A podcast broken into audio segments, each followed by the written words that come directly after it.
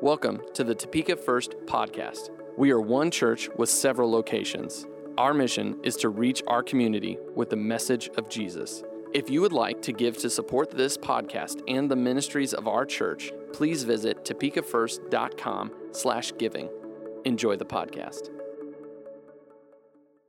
All right, so we're going to start the series, The Called. And we're going to look at a guy and we'll get to him, but I want to introduce it this way. And I moved to Carlinville, Illinois in 1999, and some crazy phenomenon happened in 1999 in that area around St. Louis. See, in 1999, the St. Louis Rams had a quarterback named Trent Green. He eventually became a chief, as we know. He was an excellent quarterback, and the team was expected to do really well that year. In a preseason game, though, Trent Green got injured, and his season was over.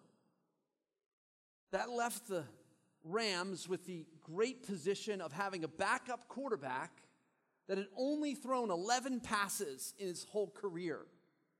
He was undrafted coming out of college. He'd been cut once by the Green Bay Packers.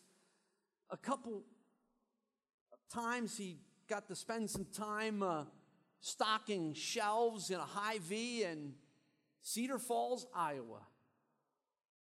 He had some success in the Arena League and NFL Europe, whatever that is. The Rams thought so much about this backup quarterback that during the 1999 expansion draft, he was one of only five players that they left unprotected, meaning anyone, well, the expansion teams could have taken him. The Rams figured their season had gone up in smoke. It was over. But this Rams backup quarterback played so well that in the first three games, he completed three touchdown passes in every game. The first and only NFL quarterback to ever do so.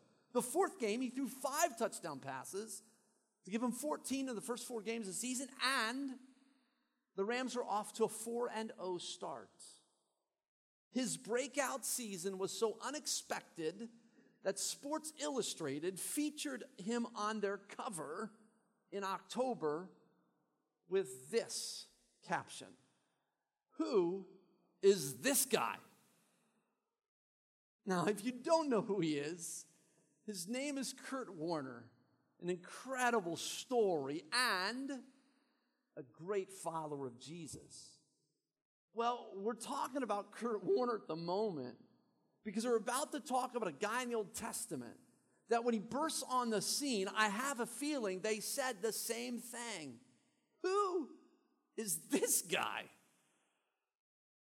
Over the next few weeks, we're going to look at this guy that burst on the scene in Israel in about the same way as Kurt Warner did. And Elijah burst on the scene in the ninth century BC during King Ahab's reign in Israel.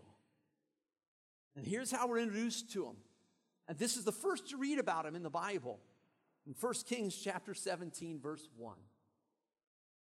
Now Elijah, who was from Tishbe in Gilead, told King Ahab, As surely as the Lord, the God of Israel lives, the God I serve, there will be no dew or rain during the next few years until I give the word. That's it. Here he is on the scene dramatically without introduction. Elijah leaps into the arena. He and the royal couple had apparently never met. Without introduction, he appears before Ahab and Jezebel in Samaria and with startling bravado announced a drought. No personal credentials, no reasons for the drought, no conditions for mercy. He delivered his message and disappears. I'm guessing at that point, King Ahab is probably looking around like, wow, who is the crazy guy? Or, as Sports Illustrated put it with Kurt Warner, who is this guy? I'm sure initially King Ahab just ignored Elijah's message no reason to really pay attention. It's not like he had a history of prophetic ministry or correction. Ahab really didn't care. We really aren't told anything about Elijah's call to ministry. How was Elijah chosen? What credentials did he have? I'm sure God told him to deliver the message, but the Bible actually doesn't tell us that here.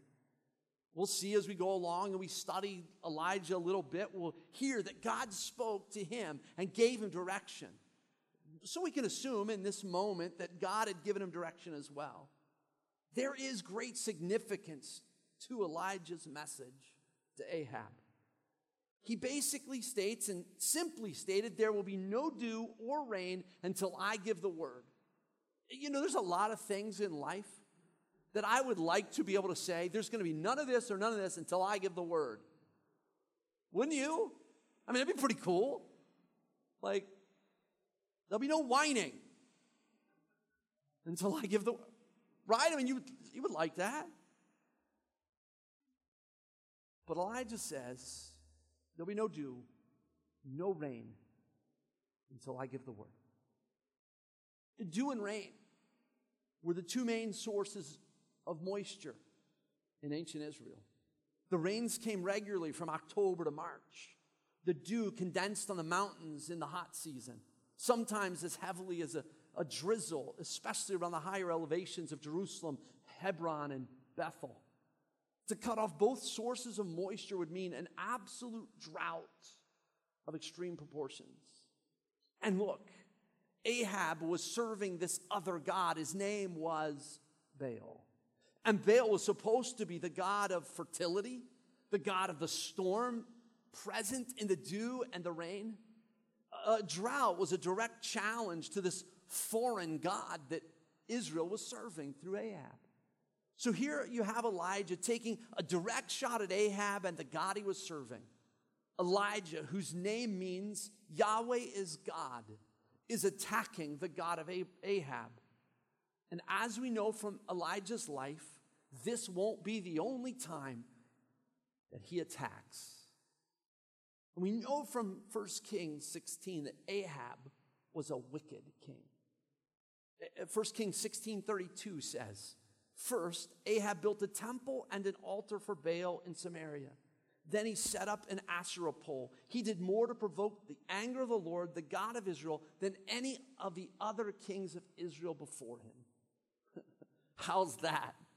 Look, how do you want to go through life being that known for that? I'm the worst of all we've had. I'm, you know, he's the seventh king of Israel, and he's the worst of them all. So Elijah goes toe to toe with him. Elijah made the pronouncement and then leaves. He, he simply walks in, tells Ahab, no, no dew, no rain till I give the word. And then he's given these instructions in verse 2 of 1 Kings 17. Then the Lord said to Elijah, Go to the east and hide by Kerith Brook, near where it enters the Jordan River. Drink from the brook and eat what the ravens bring you, for I have commanded them to bring you food. So Elijah did as the Lord told him and camped beside Kerith Brook, east of the Jordan. The ravens brought him bread and meat each morning and evening. He drank from the brook. But after a while, the brook dried up, for there was no rainfall anywhere in the land. So Elijah li- delivered a severe message to Ahab, and then God tells him to go and hide.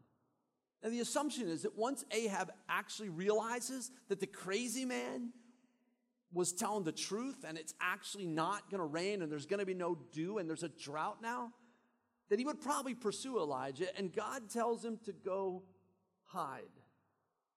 But God also promises to meet his needs there. He tells him, You're going to drink from that, I'm going to give you food. Whenever we step out to do God's work, there is provision for it as well. God will supply our needs. Look, in Elijah's case, he was told to drink from the brook and eat the food that the ravens deliver. I don't know about you, but that's a pretty cool setup. How many of you wish breakfast and lunch and dinner even were delivered to you at your door? I mean, that's, that's a pretty good deal. If you, I mean, I know he's sleeping by a brook and all that, but, but this is the original home delivery, right? I mean, before Pizza Hut, before any of those places, Jimmy John's is good, but it looks to me like God's ravens are even better. God delivers food for Elijah because of his willingness to serve him. And it raises a question for me, and I want to ask you the question How much do we trust God? How much do you trust God? Do you trust Him to meet your needs? Do you trust Him when He asks you to risk? I'm just thinking that it was a slight risk to go into Ahab and say, There's going to be no rain or dew until I give the word. I realize he's probably caught off guard a little bit, but we know that Ahab gets to a place where he pursues Elijah and wants to kill him. He may not tell you or I to go to the king and tell him it isn't going to rain until you say so. But when he's asking us to serve him, do we trust him? Do we trust him in the midst of our life right now? If you're in the midst of uncertainty, are you able to trust God in the middle of it? Or do you go overwhelmed by doubt? I recognize that each of us probably struggle at times with doubt. And we're going to see, even Elijah's life later on, we're going to see he struggles with doubt. But God is calling every one of us and has called every one of us for a purpose, and we must discover it. Sometimes it's something specific. Sometimes it's delivering a message. Sometimes it's doing something very specific, like Pastor Jenna up here doing, you know, kids ministry and make an announcement. She loves, I'm just telling you, she absolutely loves to be in here to speak in front of you. no, she actually doesn't. But she did a great job. But the point is that God calls us for something specific. What is He calling us to do? And other times, He calls us to do what every follower of Jesus is called to do influencing other people to become followers and disciples of Jesus. See, Elijah trusted God in the midst of difficulty, even when he was doing the things that God had asked him to do. God had told him to do exactly what he did.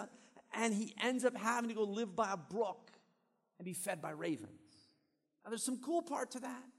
But I don't know about you, but I really like my house and my bed. Sleeping by a brook, being fed by ravens, not so much. But yet, God is going to ask us to do things that may be outside of our comfort zone, that He is actually asking us to trust Him in the midst of it. But here's another question When was the last time you were in a position that you had to trust God for something? You had to trust God for something. As Americans, we tend to live life in a way that we don't need God to come through. We generally live too safe, too comfortable. I realize we're blessed to live in America, but at the same time, it might be a curse because it's easy for us to forget God. If, if you want an example of that, okay, it's, it's an easy example. Just think back to 9 11. Right after 9 11, church attendance went. Six months later, church attendance was back down here again. Because in crisis, we'll cry out to God. In good times, we tend to forget Him. See, th- th- that's been typical in the history of man, not just the history of America. We, we tend to forget God. We, we tend to not need Him, so we forget about Him. And that's exactly what happened to the children of Israel. The children of Israel forgot God. In fact, they forgot him so much that they allowed their king to lead them to serve another God called Baal. And Ahab did that. He forgot God. He didn't have space for the true God, but made space in his life for a false God. That's often the case for us as well. We can make a lot of things more important to us than God. Now, do we build an altar or a temple to them? Maybe not. But we do give a lot of our time, attention, and money to them.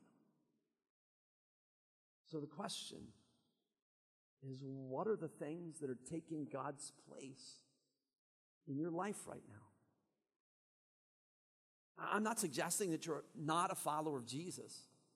I'm just suggesting that all of us look at our lives and evaluate what is most important. Who or what are we worshiping? If we believe that we are the source of the good things in our lives, we're mistaken.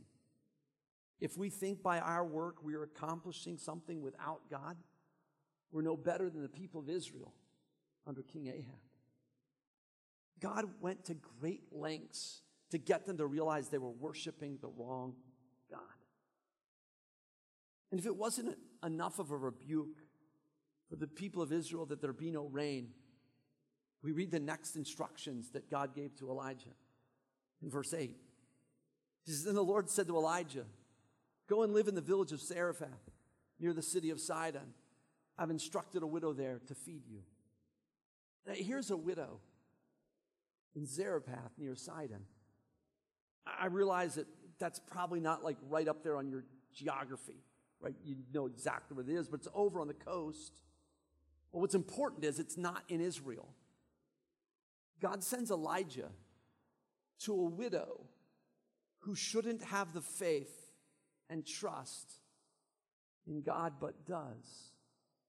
The people of Israel should be listening and trusting God, but it is a Gentile widow that Elijah is sent to. So verse 10 goes on So he went to Zarephath. As he arrived at the gates of the village, he saw a widow gathering sticks, and he asked her, Would you please bring me a little water in a cup? As she was going to get it, he called to her, Bring me a bite of bread too. But she said, I swear by the Lord your God that I don't have a single piece of bread in the house, and I only have a handful of flour left in a jar, and a little cooking oil in the bottom of a jug. I was just gathering a few st- sticks to cook this last meal. Then my son and I will die. But Elijah said to her, Don't be afraid. Go ahead and do just what you've said, but make a little bread for me first. Then use what's left to prepare a meal for yourself and your son. For this is what the Lord, the God of Israel, says There will always be flour and olive oil left in your containers until the time when the Lord sends rain and the crops grow again. So she did as Elijah said, and she and Elijah and her family continued to eat for many days. There was always enough flour and olive oil left in the containers, just as the Lord had promised through Elijah. Here's a woman who shouldn't have the faith, but she trusts Elijah and ultimately God who spoke to her to start with.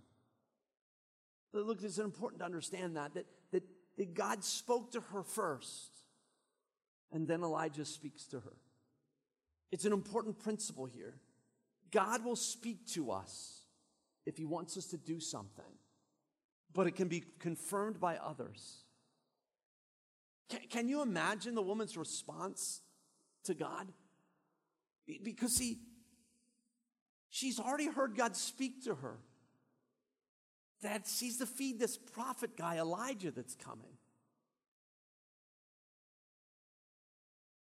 But she doesn't know how. Because even when Elijah's speaking to her, she, she says to him, I was just going to make this last meal, and then we're going to die. That's a hopeless situation. That's a hopeless moment.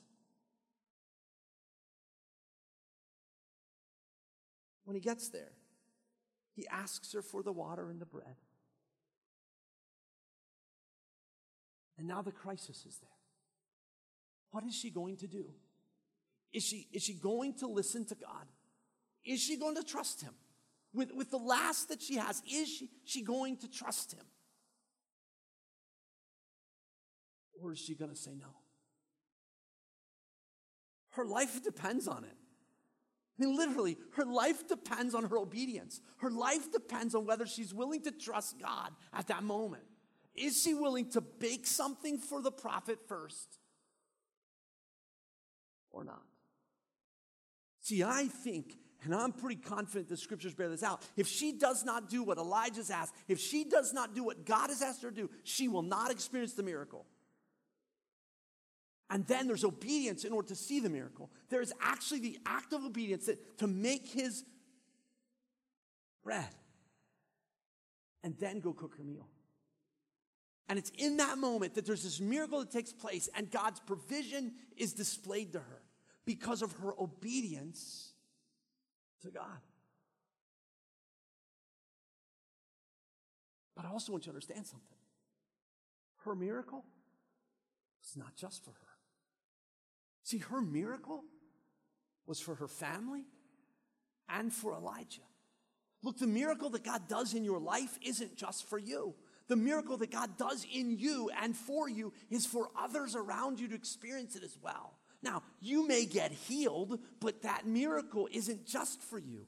It's for those around you. He's healing you, not just so you're healed, He's healing you so that you can impact others. He's healing you because you bring something to other people's lives. When He does a miracle, when God does something in us, when He does a miracle in our lives, it is not just for us, it's for others as well. And in her case, if she doesn't listen, if she doesn't obey, there is no miracle. She cooks her last meal, and her and her son die. God will pro- provide for, for Elijah another way. But her and her son would die. But she's obedient. She trusts. And she does it. There, there is a ton more that we can learn from the widow in Zarephath. And you can read on on your own. I want you to think about this. From, from, from Elijah's life here from just this first introductory piece. Just because God asks you to do something doesn't mean it's going to be easy.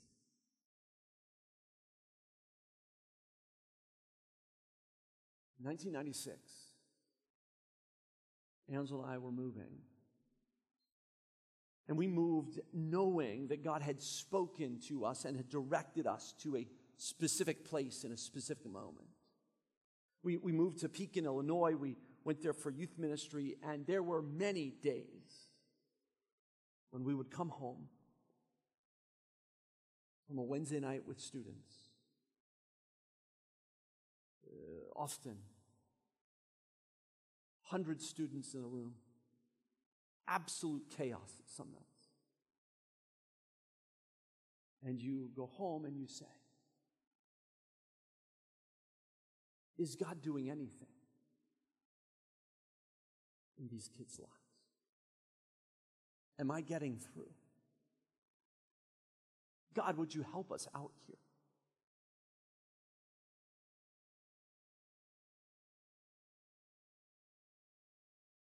On one occasion, a student said to me, I want to throw a pie in your face. That wasn't so bad until he followed it up with, with rocks in it. Just a few weeks later, that same student brought a gun Wednesday night. I, I didn't know until he was arrested the next day at school because of all the bragging he had done about the gun. I'll never forget his name.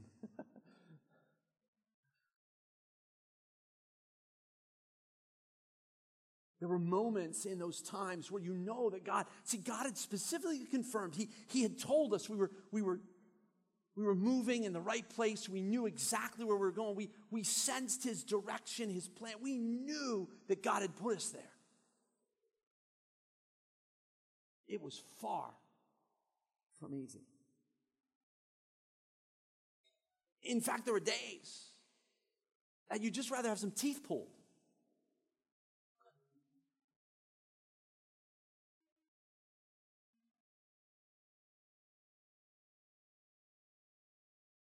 In a few weeks, one of the former students from there is going to be in Kansas City. And my hope is that we get to connect up. He was a kid who wasn't raised in the church, who came just because of the youth ministry, where it was, location, all those things. We had a youth center. It was in downtown Pekin. Now, downtown Pekin is like a little misnomer. It's a town of 32,000. But it was an old Glidden paint store, glass on all sides, and it was pretty cool. But there's one young man who came to faith. I don't know that God moved us there just for him. But boy, am I glad there are people who came to faith in that time. Because there are moments in that, and I'm sure Elijah faces, I'm sure Elijah went through some moments where he's like, because he does. We know he does. Later in his life, we know he struggles. He's like, God, are you here? What is the deal? I just want to die. And you go through those moments, you have to trust God in the middle of them. Look, here's a question for you. On a scale of 1 to 10, 1 being little trust, 10 being complete trust, what is your level of trust in God? What's your level of trust in God?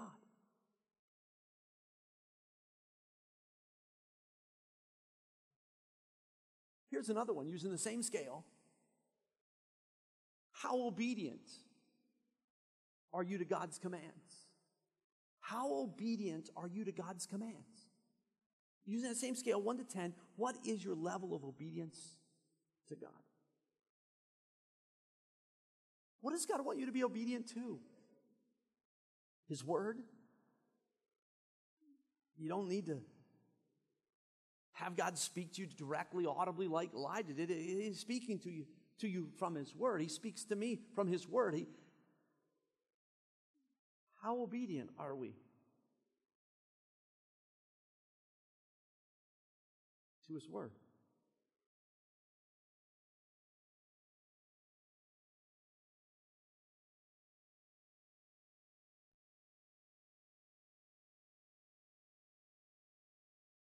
Maybe you're here today and you say your level of trust in God is one, maybe zero.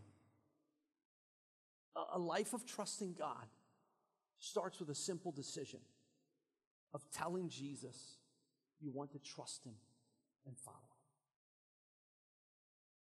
For those of us that have been followers of Jesus for a while, you will go through moments in your life when you feel like your trust level's at 10. And be moments in your life where you'll feel like your trust level's at 5 or one. Because you go through some things, you go through, you walk through some circumstances in your life, and all of a sudden things are crushing you, and you're sitting there wondering,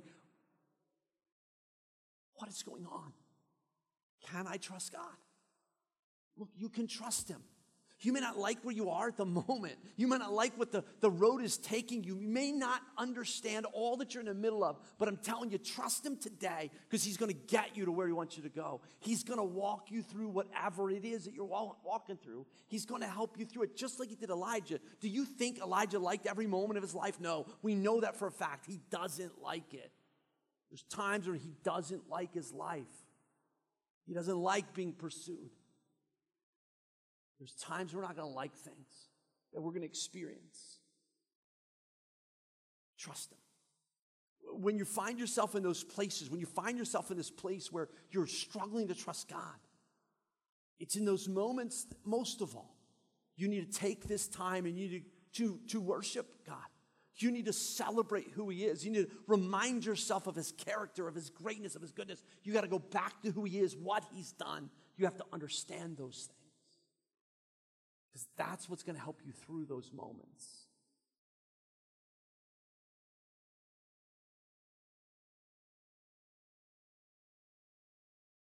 What's your level of trust in God? What's your level of obedience to God? One final question. What potential miracle do you need God to do? What potential miracle do you need God to do? See, this is a message of miracles. Elijah's life, as you're going to see it, is, is some incredible miracles done over and over in the lives of the people around him. Now, most of them are to display God's power to people who are not listening. But then to display God's power to those who are listening as well. Here's a, here's a widow in Zarephath. You know, you know that she, she understood God's power. Now, she questions a few verses later. She's like, How could you do this? And how could you save my son and now let him die? You can read the story.